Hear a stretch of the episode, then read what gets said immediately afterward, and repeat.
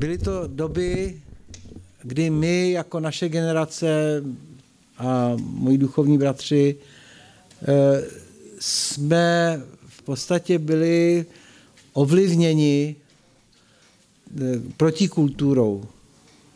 Jo? My jsme v podstatě nesouhlasili, my jsme chodili na, na manifestace, na demonstrace, my jsme házeli dlažby normálně při demonstracích, my jsme křičeli různý hesla jako pryč se šáhem z Iránu, anebo e, prostě jsme byli ovlivněni anarchistickýma myšlenkama, trockistickýma myšlenkama, revolucionářskýma myšlenkama. Jo? Byla to jiná atmosféra. My jsme prostě ten svět neviděli tak, že prostě co s ním uděláme, prostě se k tomu musíme podřídit. Jo? Celá naše generace prostě byla rebelující se. Což v dnešní době pro většinu z vás je to nepochopitelný, jak, jak rebelovat. Jo? Když, když se rebeluje, tak prostě hnedka přijde policie a zavře vás. Nám to bylo srdečně jedno, jestli nás policie vzala a dala nás do vězení. S tím, eh, že jsme prostě chtěli dělat, my jsme byli hodně revolucionářsky ladění, jo? Eh, ti, kteří teda žili mimo eh, komunismus. Komunistických zemích to revolucionářství to nebylo moc, ale byla tady taková ta protikultura, underground se tomu říká. A já nevím, tady jsou daný, který možná to tady v Čechách zažili, ten underground, jo. Tam máme Ašvaharýho Pravu, ten byl eh, taky v undergroundu, Krišna vědomým undergroundu a víme samozřejmě, že my jsme jako odaný tady v Čechách, Ašvahari napsal o tom pěknou knížku, než teda skončil komunismus, eh, tady prostě ne, nehodlali dělat revoluci. Eh, tady prostě to nešlo v komunistických zemích dělat revoluci. Protože o to by všichni věděli, STBáci hnedka se na, jako věděli, že tenhle ten člověk je podvratný živel a zatočili s ním pěkně. Jo. Na západě v demokratických zemích to nebylo takhle. V demokratických zemích, ať to bylo v USA nebo v západní Evropě, tak mladá, generace prostě byla na vlně revolucionářských myšlenek. E, naši lídři byl John Lennon. Jo, v Praze je John Lennona e, zeď. Jo. To byl náš duchovní, ne duchovní, ale řekněme, e, prostě jako ten člověk, který vlastně byl, jakým, my jsme šli jeho příkladem dlouhé vlasy, že? Ideologický vůdce, no. A revoluce, revoluce, revoluce, revoluce ve vědomí, to znamená psychotropické látky, že jo, LSD a tyhle ty věci, to jsme nebrali jako, že bychom se chtěli nějak v diskotékách ukazovat děv, děvčatům, jo, nebo chlap, děvčata chlapcům, že proto jsme brali jako LSD ne kvůli tomu, aby jsme se nějak užívali v klubech, jo, ale aby jsme expandovali naše vědomí, jo, takže eh, hodně žáků šili pravopády v té době bylo prostě jednak revolucionáři, jednak experimentátoři s psychotropními látkami pro rozšíření vědomí a hladoví po, eh, řekněme, stylu života, který by eh, odporoval tomu vžitému konzumnímu modelu. Ta konzumní společnost, ta je dneska tak etablovaná, že už nemáme šancí utíct. Jo? Všude jsme prostě obklopeni tou konzumní společností. A já si vzpomínám jednu reklamu. Já nevím, jestli znáte čokoládu Mars. Znáte někdo z vás? To je dobře, že to neznáš. To, to jsou tyčinky, které se vyrábějí v Americe, je to prostě velký hit. A viděl jsem reklamu v televizi, kde normálně nějaký chlapec se rozjede se svou dívkou a je zklamaný. Ten život už ho nebaví. Jo konzumní život a radovánky prostě skončily, opustila ho dívka. Tak se rozhodne, že se přidá do kláštera.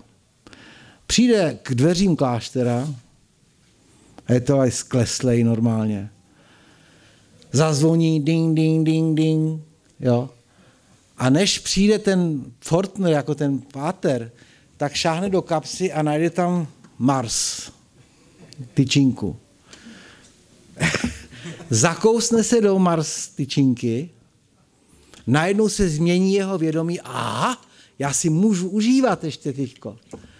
Jo? A hodí to balení toho Marsu na zem otočí se na popatku a uteče. Znači přijde ten páter, otevře dveře a vidí tam jenom balení od té tyčinky. Naštve se, vezme to balení do tyčinky a jde do popelnice vedle porty a tam popelnice je plná těle těch balení těch tyčinek. Jo? Čili ten monastický život, ten život toho duchovního rozměru, jako řekněme, ta askeze do určitý míry, to prostě v dnešní konzumní společnosti už nikdo nebere. Jo? Ta askeze, to je, to, to je pro blby, jo, normálně. Žít asketicky, spát na zemi, jíst vegetariánský jídlo, už to je jako lepší, ale prostě ta konzumní společnost nebyla tak silná v 70. letech ještě. V, myslím jako v eh, kapitalistických zemích, nemluvím tady jako, jo. Eh, a to prostě způsobilo, že když Praupá přišel a dal nám, dal nám v podstatě možnost udělat si revoluci v srdci, nás přesvědčili odaný, že důležitější než revoluce ve společnosti je udělat revoluci sám v sobě. Jo?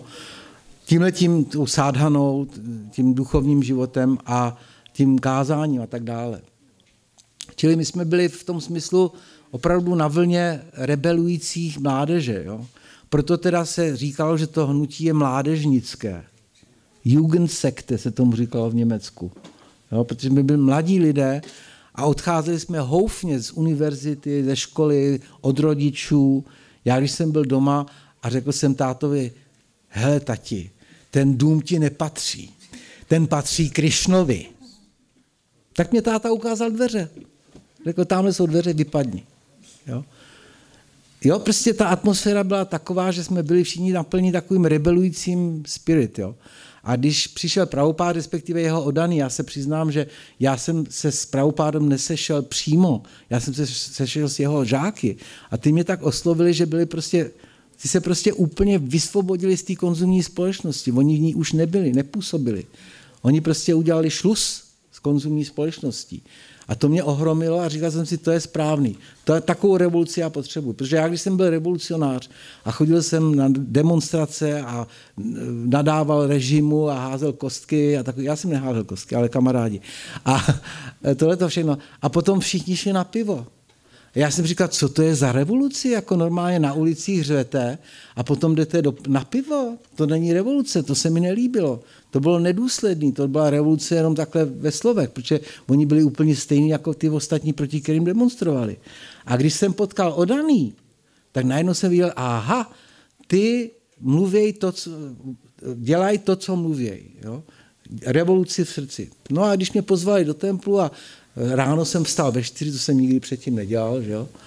a na Mangala Arati a všechny ty věci, tak samozřejmě ta atmosféra mě naplnila tou touhou změnit sám sebe a pomáhat našemu hnutí, tomu hnutí Hari Krishna, měnit svět.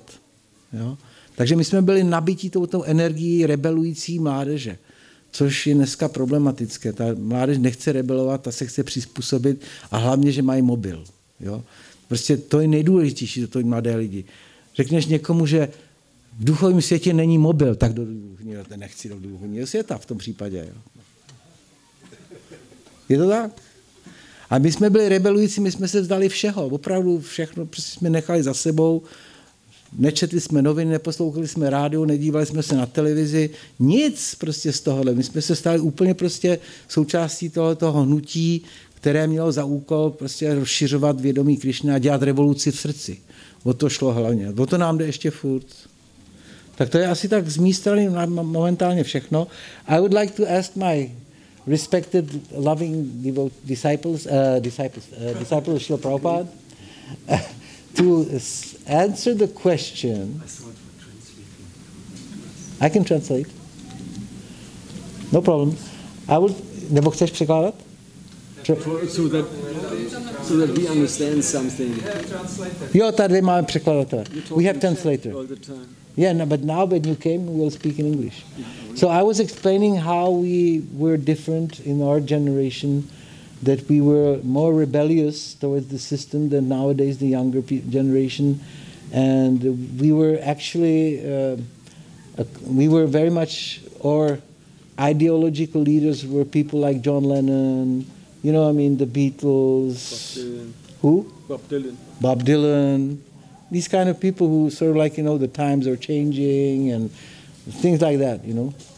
So uh, I was explaining to them that we were sort of like really eager to change the world and change ourselves. It was sort of like enthusiasm, which came, and Prabhupada came just at the right time to the right place, you know what I mean? Yeah. Had he come now, Prabhupada, I don't think that he would have such success as he had. He came just exactly in the junction. But now there's so much success. yes? Že Šia Prabhupada přijel přesně ve správnou dobu na správné místo. Jai Gurudev Prabhu řekl, že pochyboval, pochybuje o tom, že by dosáhl takového úspěchu, kdyby přijel třeba v té dnešní době. In the 16th century, he would be burned at the stake. Ha! Kdyby Prabhupada přijel v 16. století, tak by ho upálili na místě. Exactly. Doslova. He came just at the right time. On přijel ve správný čas. This last point, revolution. Uh, of course, we have some reference to revolution. I uh, recite Srimad Bhagavatam 1.5.11. Tatvak vishargo janata agaviplavo yasmin pratishlokam apadya vattapi namanyanantasya yashon kitani yat shrinvanti gayanti grinanti sadavaha. On the other hand, that literature which is full of descriptions of the transcendental glories of the name, fame, forms, pastimes, etc., Na druhou stranu, of the unlimited Supreme Lord is a different creation full of transcendental words directed toward bringing about a revolution in the impious lives of this world's misdirected civilization. Such transcendental literatures, even though imperfectly composed, are heard, are heard, sung, and accepted by purified men who are thoroughly honest. So, takže co se týče té tý revoluce, tak tady byl tento citát ze Šrimad Bhagavatamu, eh, že na druhé straně literatura plná popisu transcendentálního jména, slávy, podoby a zábav neomezeného svrchovaného pána je transcendentálním výtvorem, určeným k tomu, aby přinesl revoluci do bezbožně žijící civilizace, která se ubírá nesprávným směrem. Taková transcendentální písma ani nemusí být vždy literárně dokonalá a přesto je poslouchají, zpívají a přijímají čistí lidé, kteří jsou naprosto upřímní. so Srila Prabhupada was one of such purified men who was uh, chanting, repeating, and praising, uh, reciting Srimad Bhagavatam. Takže Šá Prabhupád byl jedním z takových očištěných eh, osob, který opakoval, zpíval a přednášel Šrímad Bhagavatam. Also, it is said in the first canto, chapter 13, verse 10, about such personalities Bhavat Vida Bhagavatas Tirta Bhuta Svayam Vibho Tirti Kurvanti Tirtani Svantastena Gadabrita. My Lord, devotees like your good self are verily holy places personified. Because you carry the personality of Godhead within your heart, you turn all places into places of pilgrimage. That's Bhagavatam 1.13.10. Šrímad Bhagavatam 1, 13, 10 říká, můj pane, oddaní jako ty jsou v skutku zosobněná svatá místa, jelikož nosíš osobnost božství ve svém srdci, vytváříš poutní místa ze všech míst, která navštívíš. So I wanted to say something about holy places of pilgrimage that uh, were established by Srila Prabhupada visiting such places. Takže já bych rád něco řekl o těchto posvátných místech, které Šá Prabhupád navštívil a které tím způsobem vytvořil. So actually every place where Srila Prabhupada went to became a holy place. Ve skutečnosti každé místo, kde, kde Prabhupád přišel, tak se stalo svatým místem. so I want to speak of some holy places in Germany um, that Srila Prabhupada visited. First of all, the free and Hanseatic city of Hamburg, which is my hometown. Takže já bych rád řekl něco o pár místech v Německu. Jedním z je Hamburg, to je první město, které Šá Prabhupád navštívil v Německu. Yes. So this place was very special. Uh, first of all, uh, Hamburg was the first city on the European continent in all of Europe that Srila Prabhupada put his lotus feet in on earth. Hamburg, eh, velice speciální město, protože je to první kontinentální evropské město, na které Šá Prabhupád položil své lotosové nohy a na které vstoupil. So Srila Prabhupada went to Hamburg before he went to London. Prabhupád přišel do Hamburgu předtím ještě, než eh, vstoupil do Londýna. Srila Prabhupada went to London on 9-11, 1969. That is today, a few Srila- years ago today. 9-11, 69. Srila Prabhupada went to London. Šá Prabhupád eh, přišel do Londýna 9. eh, teda 11. září 1969, což je přesně výročí dneska. Yeah. After having spent two weeks in Hamburg. A učinil tak poté, když eh, strávil dva týdny v Hamburgu. So of course Srila Prabhupada, when, uh, when uh, receiving the uh, order by his spiritual master that he should preach in the English language, understood that to mean to preach in London. Šá Prabhupád eh, obdržel ten pokyn od eh, svého duchovního učitele, aby kázal toto poselství v, anglickém, anglicky, v angličtině, tím ale bylo míněno v Londýně. Because Srila Bhaktisiddhanta Saraswati also had sent disciples to London, Bon Maharaj, Protože Shri Bhaktisiddhanta Saraswati taky vyslal některé svých žáků do Londýna, Bon Maharaj například, who came to Germany in 1934 který přijel taky do Německa v roce 1932 and made uh, one German disciple of Srila Bhaktisiddhanta Saraswati. His name was Georg Schulze. a zasvětil tam jednoho žáka německého, o, tady to jméno, nějaký Scholze, And he later became Sadananda Goswami, a nechal, ho Bhaktisiddhanta, Bhaktisiddhanta. on se stal žákem Bhaktisiddhanty Sarasvatiho a později byl známý jako Sadananda Goswami. Hmm. So Sadananda still has a following, especially in Sweden. Sadananda má dodnes následovníky, zvláště ve Švédsku, And there was also one other Austrian author who became disciple of Srila Bhaktisiddhanta Saraswati, that was Walter Eitlitz. He became Vaman Das, Vamana Das. A taky byl nějaký švýcarský spisovatel, který se stal taky žákem Bhaktisiddhanty Sarasvatiho, který dostal duchovní jméno Vámana Das. Rakouský, rakouský. Austria, yes. So all that happened in the 1930s. Takže tohle všechno se odehrálo v těch 30. letech, But Bon Maharaj was not able to start a Hare Krishna movement in the 1930s. Ale v 30. letech Bon Maharaj nebyl schopen začít Hare Krishna hnutí. At that time, there was a, was a German chancellor who was interested in Vedic science in Germany in the 1930s. V těch 30. letech tam byl German what? German's Reichskanzler. A, Yeah, yeah, yeah. to je German kancléř, chancellor. německý kancléř, Yeah. který byl, taky měl zájem tady o, He was interested in uh, anything Vedic, o cokoliv védského especially in the uh, swastika. a zvláště ho zajímala svastika. You know that the, the swastika is an ancient symbol, both in, in Vedic uh, religion as also in Buddhism, in Tibetan, many other religions, the swastika. It means jai, or it's a a sign for victory. Svastika, jak eh, možná víte, tak je starodávný eh, posvátný symbol, který je známý jednak eh, v těch védách, ale taky v buddhismu a v jiných náboženstvích. A význam toho je jai, neboli vítězství. Also, this chancellor had a theory of the Aryan race.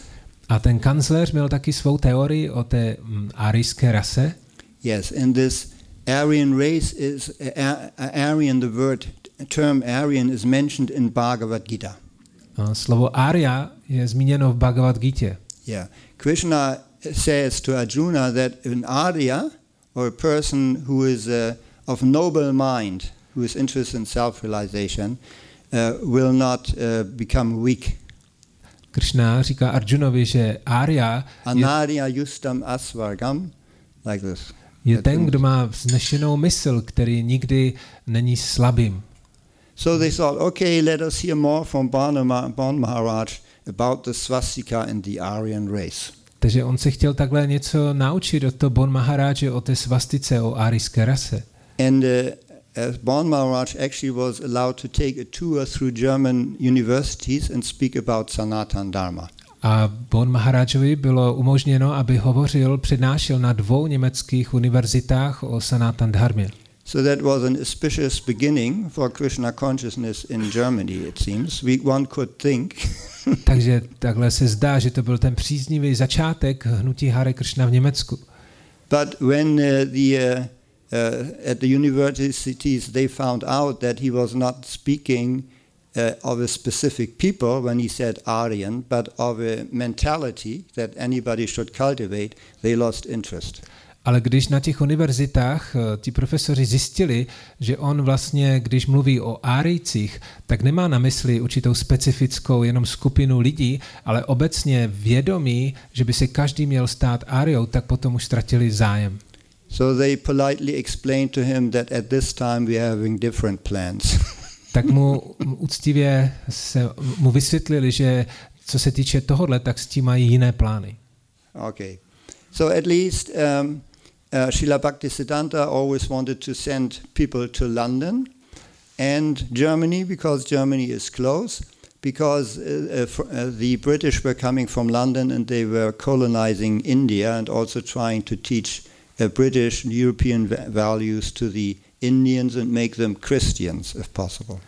Takže Šila Bhaktisiddhanta Sarasvati si přál, aby jeho žáci uh, se kázali v Londýně, v Anglii, samozřejmě taky v Německu, protože to bylo blízko. A důvod byl ten, že Britové vlastně kolonizovali Indii a oni se snažili tam ustanovit ty svoje hodnoty a svůj životní styl a udělat z těch lidí křesťany. So his plan was kind of a counter colonization. He wanted to colonize Britain with the values of Vedic civilization. Takže jeho plán, plán Bhaktisiddhanty Sarasvatiho byl udělat takovou protikolonizační uh, invazi na Anglii a Londýn a ustanovit tam ty védské, védskou filozofii a hodnoty. So therefore he had London in mind, practically speaking. And Srila Prabhupada was also very, very proud when his first disciples were able to establish a temple in London, when they had the first Ratha Yatra in London, and he, when they got the Bhaktivedanta Manor, Prabhupada was very, very proud and thought that this, the desire of his spiritual master was being fulfilled now. Takže Shia Bhaktisiddhanta Sarasvati měl tímhle způsobem na mysli, neustále přemýšlel o, tom, o té Anglii, o tom Londýně. A Shia Prabhupada byl velice potěšen, když jeho první žáci se jim podařilo vstoupit do Londýna a uspořádat tam první ratajátru a získat Bhaktivedantův manor, takže Shia Prabhupada to považoval za velké vítězství a řekl, že tímhletím je ta touha Bhaktisiddhanty Sarasvatiho naplněna. And you can still see Srila Prabhupada's room in Bhaktivedanta Manor today. It's being maintained very well as if Srila Prabhupada were there personally. A dodnes můžete vidět ty pokoje v Bhaktivedanta Manoru, pokoje Šily Prabhupády, které jsou tam udržovány stejným způsobem, jako by tam Šila Prabhupád neustále přebýval.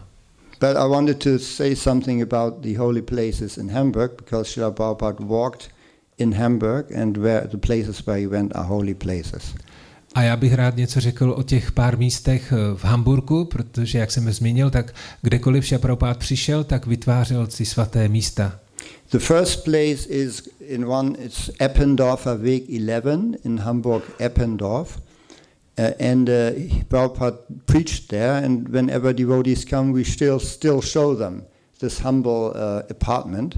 Uh, there's somebody in there now. We spoke to the person. We would be interested to purchase the place to establish a Prabhupada theater.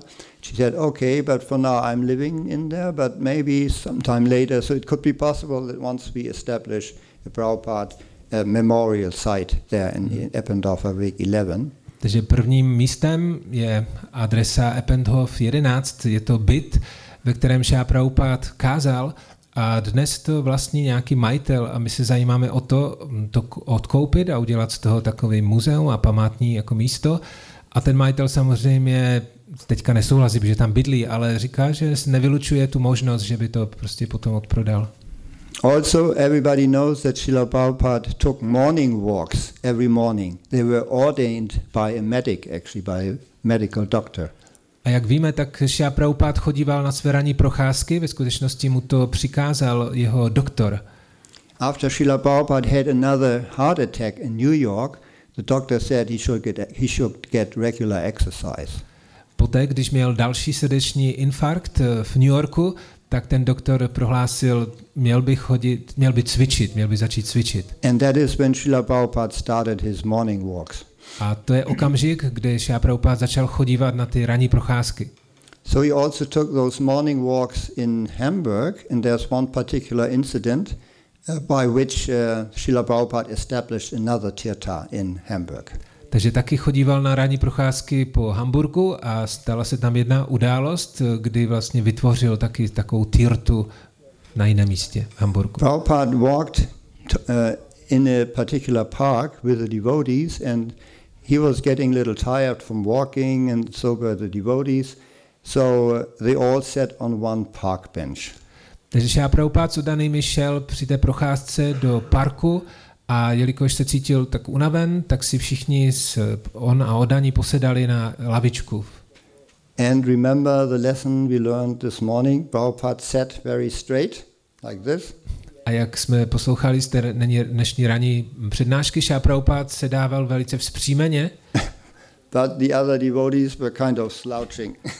ale ostatní Odaní se tam prostě vyvalili a so Prabhupada just sat straight and looked at them, and they immediately sat straight. Takže too. Šá Prabhupád se vzpřímil v tom sedu a když to Odaní uviděli, tak se taky okamžitě narovnali. And the next morning he went with some other devotees, and they immediately sat straight because the devotees of the previous day had told them.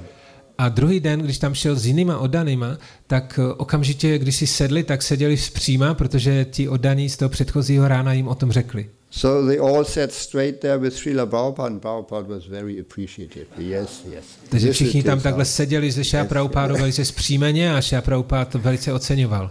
He was very satisfied that his disciples had taken up his instruction in such a nice way. A byl velice potěšen, že jeho žáci vzali tak pěkně ten jeho pokyn. So in 1996, uh, Srila Prabhupada's centennial, 100th, 100th birth anniversary, was celebrated all over the world, including Hamburg. V roce 1996 eh, se slavilo z té výročí narozenin Šri Prabhupády po celém světě, Prabhupádův centennial a slavilo se samozřejmě také v Hamburgu. And we did the Hamburg Parikrama, which meant we visited Eppendorfer Weg 11 and also that park bench and another temple that I'll tell you about. A my jsme při té příležitosti taky obešli tady ty týrty v Hamburku, navštívili jsme ten byt, pak jsme šli do toho parku k té lavičce a pak jsme ještě přišli na jedno místo, o kterém vám řeknu.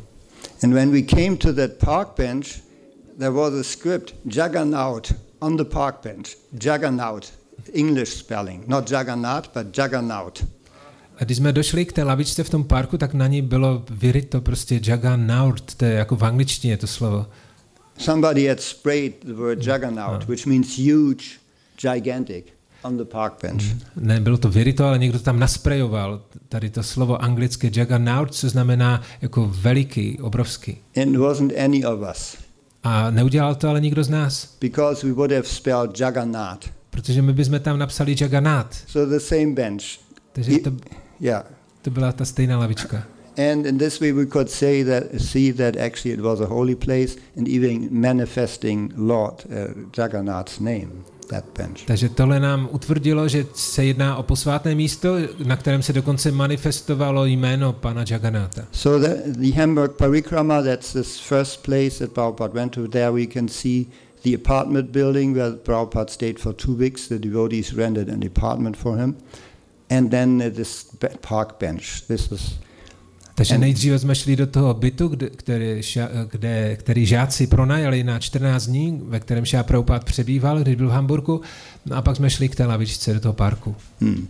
So in this first place, Prabhupada initiated his first European disciples. First four European disciples. Že v tom bytě Šá Prabhupád zasvětil první čtyři evropské žáky. One was uh, Vasudev Das, who still lives in Hamburg now as an artist.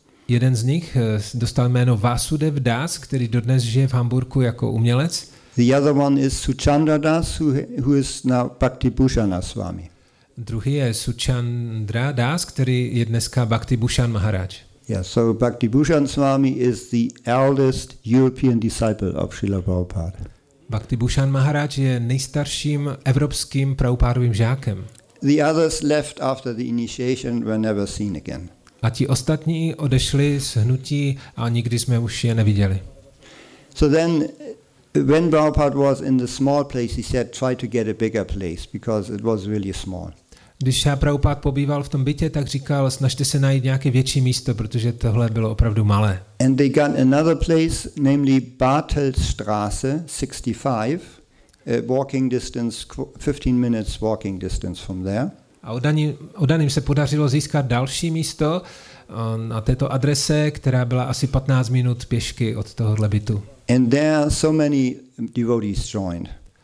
A na tom místě se připojilo už hodně odaných. We had Bhakti Bhushana Swami was there already, Vasudev Prabhu was there, then Bhakti Vaibhava Maharaj uh, joined there, Sachinandan Swami joined there, Prithu Prabhu uh, spent most of his time there, my godbrother Jaigora joined there, I myself joined there.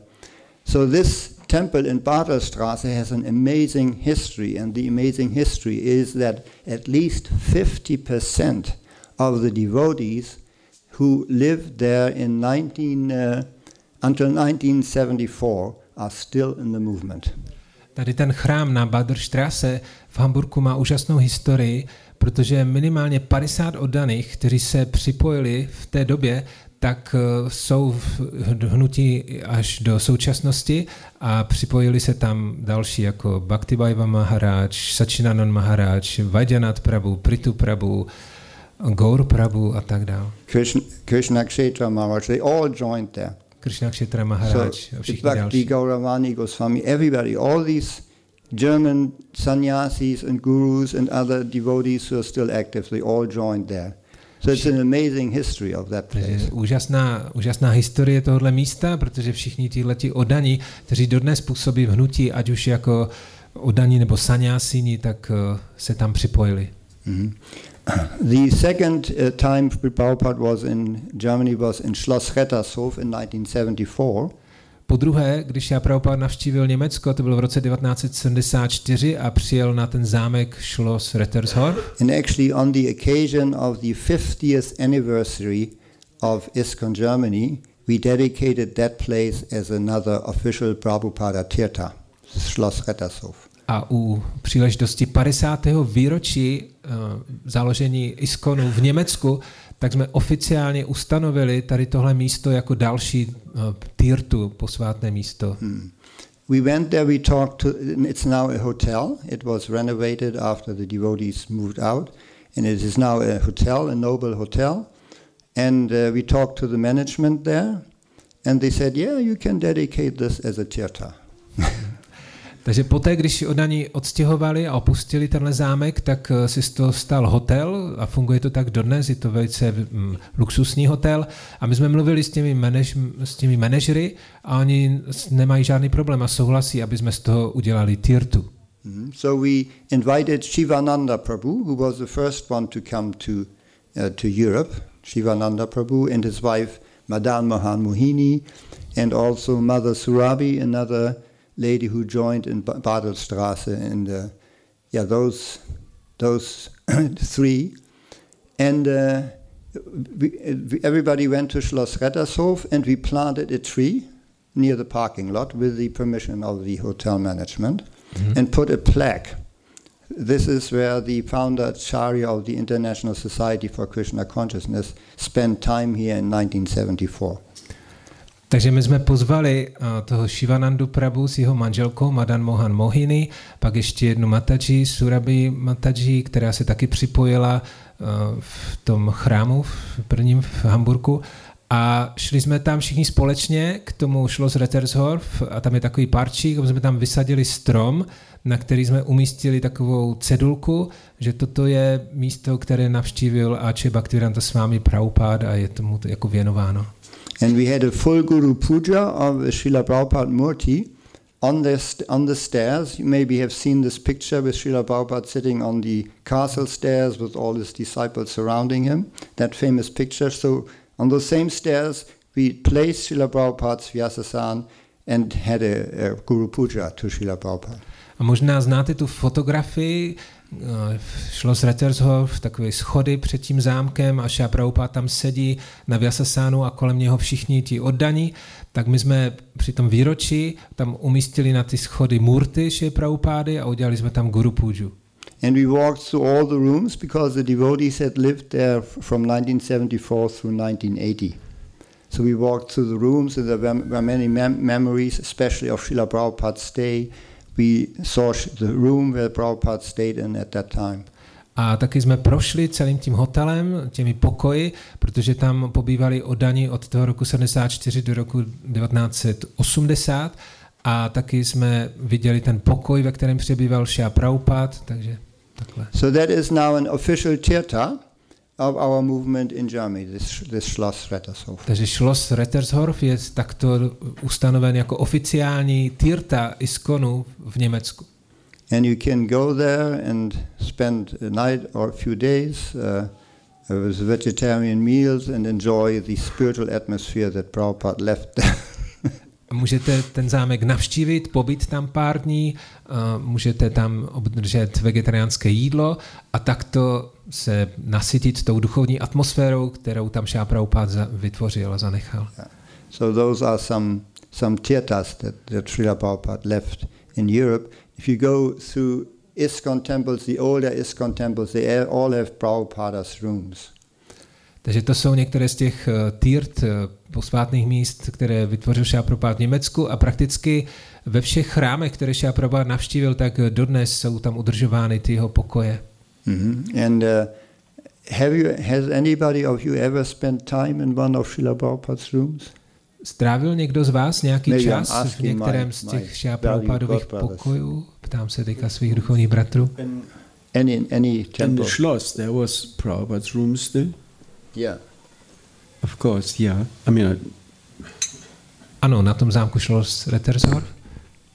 I just would like to add one thing about Schloss Rettershof. Yes. Was the most craziest place I've ever visited in my life. Uh-huh. I will never forget it. Já bych něco Já. poznamenal k tomu zámku, z Rettershof, to je jedno z nejšílenějších míst, které jsem kdy v životě navštívil a už bych tam prakticky nikdy znova. No, no, I would love to go there. Jo, sorry. Že na to nikdy nezapomenu. Jo. Uh, it, it was a place we don't you don't find these places anymore. Takové místo opravdu už nikde nenajdete. We would arrive on Saturday afternoon from Sankirtan from Switzerland to get books and stay the weekend Sunday. My jsme tam vždycky dorazili ze Švýcarska v sobotu na večer a zůstali jsme do neděle. Usually about six o'clock we would arrive from Basel. Yes, yes. Zhruba v 6 večer jsme tam přijeli And we would enter into the Schloss Rettershof, a vstoupili jsme do toho zámku. which was a complete madhouse. A to byl blázinec. There was uh, um, Hamsa Dutta Maharaj leading a kirtan. Tam byl Hamsaduta Maharaj, který vedl kirtan. Usually he started about four o'clock, Většinou začínal ve 4 and odpoledne the end of the kirtan would be at one o'clock in the morning. a skončíval většinou v jednu ráno. And the kirtans were so ecstatic A ten kirtan byl tak extatický, that the devotees wouldn't just sing and dance in the temple room. že odaní nespívali a netančili jenom v chrámové místnosti. There was a huge hall in, in the center of the Schloss, Tam byla uprostřed toho zámku taková celá hala and that would be the super place to dance and chant because there was echo in the, you know, it was really reverberating. a to bylo skvělé místo pro kirtan, protože se to tam rozléhalo, tam byla perfektní Then at a certain point, uh, madness increased, A v určitém okamžiku ta šílenost se ještě zvětšila and we would go inside all the rooms in the Schloss. a my jsme začali běhat po všech těch uh, pokojích v There were zámku. devotees sleeping in their sleeping bags at 10 o'clock in the evening. Tam odaní už v 10 večer spali We would go into the room and shake them out of their sleeping bag. a my jsme vytřepali z těch spacáků And this way it was going on every single Sunday. a takhle to probíhalo každou neděli. And devotees, when they left the Schloss Rettershof, they were loaded like if you load your mobile phone 100%, you know, I mean, we were really full of energy. Když odaní odjížděli z toho zámku, tak byli nabití na 100%, tak jako si That place dobijete was mobil. really like super duper ecstatic place. I never seen a place like that anymore in my life. Ve svém životě jsem ještě neviděl žádné takové další místo, které by bylo tak nabité tou transcendentální energií. So some house, some old houses have ghosts. V některých starých domech jsou duchové. I think in Schloss Redershof, the devotees chanting is still there, reverberating in the walls. A myslím, že na tom zámku, kde odaní takhle zpívali, tak to tam stále vibruje ještě v těch zdech. And there was also, Sankirtan Prabhu would be interested, we had uh, Hamsa Dutta bought how many uh, uh, these Mercedes vans? Ten. Ten. In front of the uh, the Schloss Redershof, there was a parking lot, A před tím zámkem tam bylo parkoviště and there were ten Sankirtan vans, one next to another. a s- na něm stálo deset Sankirtanových venů. And in each Sankirtan van, there were four or five devotees, if I remember, isn't it? A v každém z nich zhruba čtyři až pět dodaných, pokud si dobře Including pamatuju, Mataji Sankirtan vans. včetně The Sankirtan venů. Matajis in Germany are, were not ordinary souls. Mataji, německé Mataji nejsou obyčejné duše. They have distributed sometimes more books than the Prabhus. Oni někdy rozdali více knih než Prabhus. The enthusiasm was enormous. To, jejich nadšení bylo Everybody nesmírné. was enthusiastic Každý byl nadšený, because Prabhupada was still with us. Protože Prabhupád je stále s námi. Although he was in America or in France or in Australia, he was with us. You know, we, we would, we were undefeatable, isn't it? My jsme byli neporazitelní, protože i když já Prabhupád už pak odcestoval a byl v Americe a v Austrálii a na jiných místech, tak my jsme měli pořád to vědomí, že je s námi. We were connected. Jsme byli spojeni. That's what I wanted to say to Schloss Brothershof. Tak to je pár slov, co bych dodal k tomu Schloss Rettersdorf. Yes, it was so ecstatic because, as, as Jagora Prabhu already said, all these Sankirtan bands arrived on Saturday late afternoon,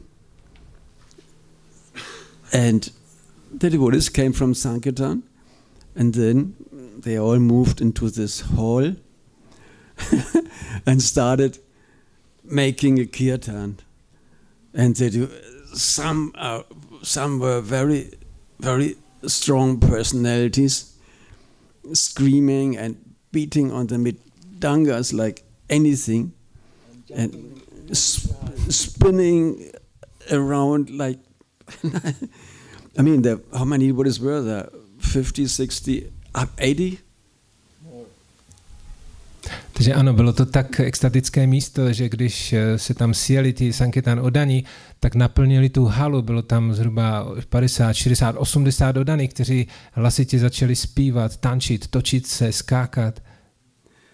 dancing like mad. Suhatra Swami he also he also he also came to Germany.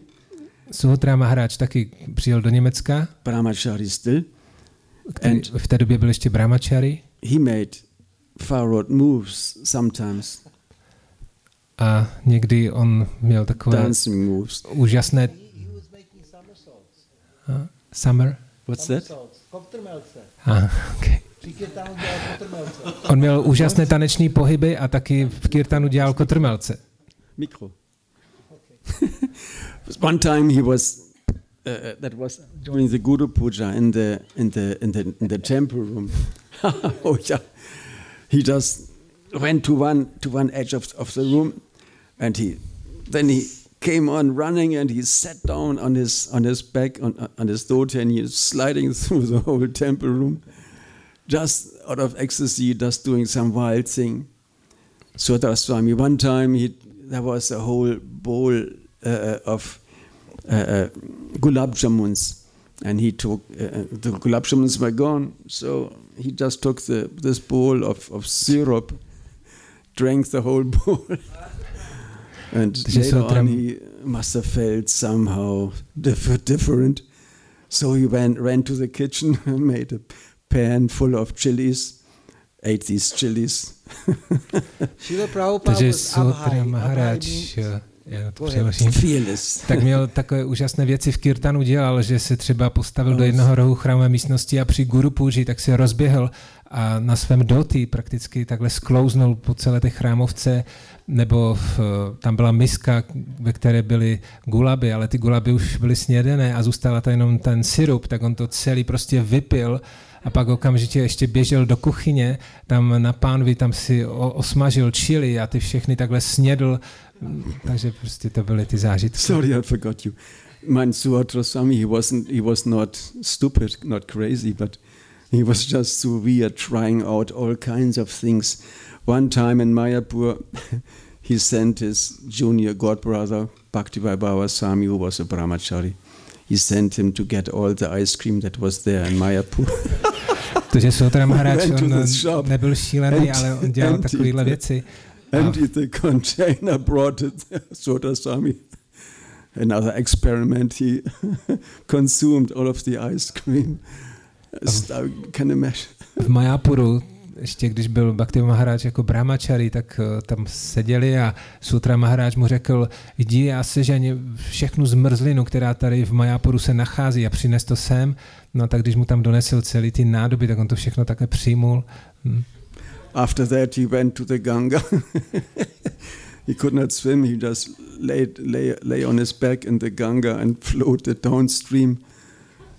Tak Some, pak, pak šel ke Ganze a jelikož nebyl schopen plavat, tak si jenom lehnul a nechal se unášet tím proudem. No, no, he was not. He was, yeah, kind of. He, he, he, he byl v určitém stavu bezvědomí. He was just floating down, and when he came back, he had a extreme sunburn. A on his face and chest. Prostě nechal se unášet tím proudem a potom, když se vrátil, tak byl úplně spálený, jeho obličej byl spálený od slunce. He was not, he was not, he was not a crazy guy. He was just so extreme. He was also extremely intelligent. On nebyl šílenec, on byl, on byl prostě taková byla jeho nálada, on byl taky nesmírně inteligentní. Gave fantastic, fantastic classes. Dával úžasné přednášky remember Maharaj, he, he uh, uh, renounced his sannyas title finally. He went to Mayapur staying under the care of Bhakti, uh, uh Bhakti Punaswami. A na konci života, tak víme, on se vzdal toho řádu sanyas, ale odešel do Mayapuru a byl v pod ochranou Bhaktividya Purna Maharáže. One morning he was supposed to give class. A jednou ráno měl dávat přednášku. And he didn't come. Nepřišel. So devotees went to his room. Tak udani šli do jeho pokoje. And Maharaj was sitting there in his chair. A Maharaj tam seděl v křesle. Or on the bed. He was sitting there with his speedback in his hand. S džapou v ruce. But that was just his body. He had left his body like this. Ale to už bylo jenom to tělo, protože on z něho odešel. I just would like to add, uh, Suhotra Swami was one of the biggest book distributors and uh, the Sankirtan party of Vishnu Jan Maharaj in the 70s. Já bych tomu ještě dodal, že Suotra Maharaj byl jedním z největších uh, distributorů knih té Harinam Sankirtan party Vishnu Jan Maharaj v 70. letech. Yeah, he, he was really one of the best book distributors in those days also. On byl jedním z nejlepších distributorů knih. And then Prabhupada uh, told him that he should go and participate in the library party. A Prabhupád mu řekl, aby se taky zúčastnil a připojil k té skupině, která rozdávala knihy po knihovnách. So he was also in India distributing books to the universities, etc. Takže on taky rozdával v Indii po univerzitách. And there he caught hepatitis. A pak dostal tu žloutenku. And he came to Geneva where I was a bhakta. A pak přijel do Ženevy, já jsem byl v té době bakta. I was delivering the books, the boxes of books to the universities by post mostly. A já jsem většinou knížky rozesílal v krabicích poštou do univerzit. So there he came and uh, he was very sick. And I remember I never, uh, he didn't eat for one day. A on přijel, byl velice nemocný a pamatuju si, že jeden celý den nejedl. And then he started to eat uh, three times the amount that a normal brahmachari would eat. A pak začal jíst třikrát větší množství, než většinou brahmachari dokáže sníst. So these are the Vaishnavas, they are ecstatic always. Takže to jsou Vašnové, kteří jsou vždy extatičtí. So just I wanted to say before the Prabhupada was called Abhay Charana Ravinda Bhaktivedanta Swami Prabhupada. Prabhupada předtím, než dostal ten titul Bhaktivedanta s vámi, tak se jmenoval Abhay Charana Ravinda. And uh, that was something which made our movement in when he was with us very fearless. A když byl s námi přítomen, tak on udělal, že celé to hnutí bylo úplně beze strachu. We had no fear of anybody. My jsme neměli strach z nikoho. Nobody we were completely fearless, isn't it? Neměli jsme žádný strach. And this life comes from life. Srila Prabhupada uh, uh, said, this quote is there, that you can challenge any scientist with this, and so the devotees were sure, with this book, with this knowledge, they could challenge everybody. Prabhupada říká v eh, knize Život pochází ze života, že s touto knihou, s tímto poznáním můžete vyzvat jakéhokoliv vědce. The special speciality of at that time was that uh, 1976 we went to France to see Srila Prabhupada. Takovou specialitou v té době bylo, že v roce 76 jsme jeli do Francie navštívit Šiu Prabhupádu. And after that, when we came back, we heard that, oh, Srila Prabhupada is there, I don't know, France and England, England. A potom jsme se vrátili a slyšeli jsme, že Šia Prabhupada tam prostě ještě je ve Francii nebo v Anglii. Whenever Prabhupada was somewhere, came somewhere near Europe, everybody was thinking, oh, maybe, maybe Srila Prabhupada will come to the, to the temple, to the castle. Když eh, Šia Prabhupada byl někde v, po Evropě, tak my jsme vždycky doufali, že taky navštíví tady ten zámek Schloss Rettersdorf. So again and again, we were, everybody was in tension, hoping, hoping that that Srila Prabhupada would come again. Takže každý oddaný měl takovou tu naději a to dychtění, že možná taky Prabhupada přijede sem. Yes, and that devotees, that made the devotees fearless for sure. A tohle zapřičinilo, že oddaní neměli žádný strach. They wanted to show Srila Prabhupada that they are, that they were devoted to his mission. Protože oni chtěli tím ukázat, že jsou oddáni jeho misi. Yeah, book distribution was very big when Prabhupada was around, that's for sure. Ano, je jisté, že rozdávání knížek eh, probíhalo opravdu ve velkém, když byl Šá Prabhupada přítomen. One huge advantage we had Jedna velká výhoda, kterou jsme měli, no computers, nebyly žádné počítače, no mobile phones, žádné mobily, just typewriters. jenom psací stroje. That was all. To bylo všechno. Television, yeah, but Ano, televize. but you understand the, the, the, the, you cannot estimate how much the computers and mobile phones have changed the mind of the current generation. It's incredible. Si nedokážete představit, jak eh, mobily a počítače změnily mysli té současné civilizace. You know how these younger people they're always with their mobile in their hands everywhere Vidíte, ti mladí lidé dneska mají v rukách pořád ty mobily and they're empowered by these stupid machines. a jsou zmocněni těmito hloupými stroji. I didn't have a mobile phone until 2007. Já jsem až do roku 2007 neměl mobil. And when I got it, I wanted to throw it away. A když jsem ho dostal, tak jsem ho chtěl zahodit. It's such a horrible satanic machine. Takový strašný satanistický stroj. Yeah, it's absolutely incredible. People are afraid, you know, of being surveyed by a society of surveillance uh, with all kind of, you know, I would say conspiration theories. But ask anyone, do you have a mobile phone? Hmm. And everybody will say, yes, I have a mobile phone. So don't speak about conspiracy theories. You're completely under control, surveyed constantly, and your mind is focused into the mobile phone. Lidé dneska mluví o těch různých konspiračních teoriích, jak eh, možná jsme tady ovládání a řízení nějakýma bytostma, ale jen se jich zeptejte, máš mobil? A když řeknou ano, tak si jim můžete říct, jste na 100% pod vládou tady tohohle zařízení a vaše mysl je do toho úplně vcucnuta. And my wife, we fight. A já bojuji se svojí že manželkou. Not about mobile phone, A, sorry. but because whenever I say something, she takes out her tablet and looks into Google to find the right answer. Takže já, so she's always right. Ní prostě bojuji se svojí manželkou, protože když máme nějaký prostě debatu o nějakém tématu, tak ona jde a vezme tablet a připojí se ke Google a, a najde vždycky tu správnou odpověď, takže ona vždycky má pravdu. You know what I mean? Tough beans. And when these things didn't exist, the, the relationships were different. When we were giving a person a book, he took the book in his hand, not the mobile, you know what I mean? Ale když tyto zařízení neexistovala, tak prostě byly ty časy, kdy jste člověku dali do ruky knihu a to bylo něco jiného, než mít v ruce pořád ten mobil. So you asked um, how it was. How was it when we were? Yeah. Takže ty se ptal eh, na tu otázku, jak to bylo v těch dobách. So I would just say there were no mobile phones, no computers, no tablets. Yeah. And that was a different atmosphere. The, the society was like we were more in personal relations, I would say, you know, in those days. The uh, communication those days, I also remember uh, that uh, there, there would have to be communication between German temples. Takže But- já Yeah, but okay. eh, jenom dokončím, Jai Gurudev Prabhu teda říká, odpověď na to, jaké to bylo v těch eh, našich časech, bylo, že nebyly žádné počítače, mobily, tablety, ty vztahy byly více osobní. A Vaděnat Prabhu pokračuje, že i v té době musela probíhat nějaká komunikace mezi chrámy v rámci Německa.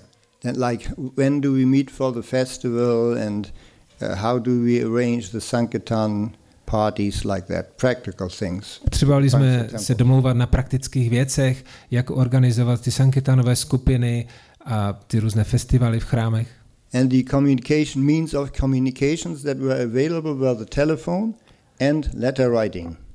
A jediný způsob, jak jsme se mohli dorozumívat, bylo buď telefonem, anebo psáním dopisu. So between the two, Prabhupada said we should write letters. A z těchto dvou variant Prabhupád říká, měli bychom psát dopisy. Yes, handwritten letters or typewritten letters and post them by the mail. Ano, buď rukou psané, anebo na psacím stroji a poslat je poštou. And not use the phone because it was too expensive. A nepoužívat telefon, protože to bylo příliš drahé. Now we can see that there's a database of about 7,000 letters that Srila Prabhupada wrote. How valuable th- that database is of Srila Prabhupada letters because they were all conserved. Prabhupada's letters were conserved. Takže můžeme vidět, že v, tý, v dnešní database tam je zhruba 7 tisíc pravopádových eh, dopisů, takže jak je to cené. Whenever Srila Prabhupada wrote a letter, the secretary made a carbon copy. He put a carbon paper and, and with another paper. So the, he, he conserved those carbon copies of Prabhupada's letters. Že kdykoliv Šá Prabhupád napsal dopis, tak ten jeho sekretář, on to přes kopírák jako okopíroval, takže byla uchovávána i ta kopie. And then also when somebody received a letter, he would carefully keep that letter. And A když někdo obdržel od Prabhupády takový dopis, tak si ho velice pečlivě uchoval. and later all these letters were collected and put on the Prabhupada on the Veda base, so everybody can read the all the letters that Srila Prabhupada wrote. A později ti odaní všechny ty dopisy dali a, a dneska to máme právě v té database. Imagine that to be done with emails. Teď si představte, že to samé by se mělo udělat s e-maily. Oh. Facebook, Nebo s imagine Facebookem. post collected postings, you know, it is impossible. Nobody does it because it's just too much that is there. Takže to už nejde, to už nikdo nedělá, protože je toho prostě příliš moc. Yeah. To je prostě příliš hodně informací, záplava informací. And there was also, uh, uh, by time, devotees said, well, communicate, uh, Srila Prabhupada, if you had your telephone, you, you could communicate faster. So they installed a telephone in Srila Prabhupada's room in Vrindavan. A jednou přišel okamžik, kdy jeden odaný navrhl Šá Prabhupádovi, když ti zapojíme telefon do místnosti, tak budeš moc rychleji komunikovat. Oh, a big, big black telephone was there in, in Prabhupada's room in Vrindavan. Takže takový velký černý telefon připojili Prabhupádovi v jeho místnosti ve Virindávanu. So one night Srila Prabhupada was speaking A jednou v noci was, sleep, was sleeping, jednou v noci Šá Prabhupád spal and the telephone rang in the middle of the night. a uprostřed noci začal ten telefon zvonit. And there was somebody calling from USA. A někdo mu volal z Ameriky. And Prabhupada just lifted, lifted the phone and said, hello, and put the ladle back. He said, next day he said, take this phone away. Prabhupada to jenom zvednul a řekl halo a pak to položil a druhý den ráno řekl dejte to pryč. so Prabhupada stayed with writing letters. Takže Prabhupada zůstal u toho psaní dopisu. Prabhupada said, What's the use of having this phone here so that somebody can call in the middle of the night and ask, Srila Prabhupada, how are you doing? Yeah. Já Prabhupada řekl, jaký je užitek z toho, když někdo prostřed noci mi tady zavolá, zbudí mě a ptá se mě, já Prabhupada, jak se máš? Jak se máš? Later, at, in, at, during Srila Prabhupada's lifetime, there was telex was introduced. A později za Prabhupádova života byl zaveden telex. Somebody still remembers this technology of telex? Pamatujete si někdo ještě na tuhle technologii telexu? Okay, you can write, and a minute later, whatever you write will be on the other end, can be read there. Prostě na jednom místě něco píšeš a za pár minut se to objeví na pásce na nějakém druhém místě. And Srila Prabhupada was asked whether the devotees should use this technology. Prabhupada said, no, forget it. we stay with handwritten letters. Ptali se Prabhupády, jestli můžou začít používat tuhle technologii a Prabhupád řekl ne, zůstaňte u psaní dopisu. I would maybe uh, stop the discussion because at seven o'clock is Sandhya Arati. We are all invited Okay. to Sandhya Arati. Uh, thank you very, very much for your in- incredible memories and inputs. And I think that uh, Sankirtan, are you satisfied? Takže teď, teď to, Because that was the purpose to tell you what, how was it in those days. It's not that today it's something like worse in the sense, but more complicated. Definitely, we're living in a more complicated world. Information overload and a lot of, lot of garbage in the information takže doufám, že jsme uspokojili Sankirtan Prabhu na jeho, jako odpověď na tu jeho otázku, jaké to bylo v těch časech, eh, když já Prabhupád prostě opustil nás a v jednom smyslu to bylo mnohem, mnohem jednodušší než dnes, protože dneska jsme právě eh, zavaleni těmi informacemi, a které jsou většinou ale odpadky. Hm. Something special in the Schloss. One, only one thing. th- th- Uh, so many so many hippies came at the weekend, and one time the the the cook made green halava to Green? impress the green halava to impress the hippies. A jednou tam došlo z Rettershof, dorazila skupina hypisáků a náš kuchař uvařil Queen halvu. Green. It was, they Green. put some they put some green green Zelenou. dye in it. OK. Tak on tam prostě, co tam dal? Right. Zelenou barvou dal do halvy. Jako barvivo. You can imagine halava in green. Green. a on udělal tu halvu, že byla zelená. It only happened once. To se stalo pouze jednou. So, uh, should we carry Prabhupada back to the temple? Yes. Can you Takže carry Prabhupada to the teď se temple? přemístíme zpátky do chrámu, kde začíná Sandhya Arati a přemístíme Shá Prabhupádu s námi.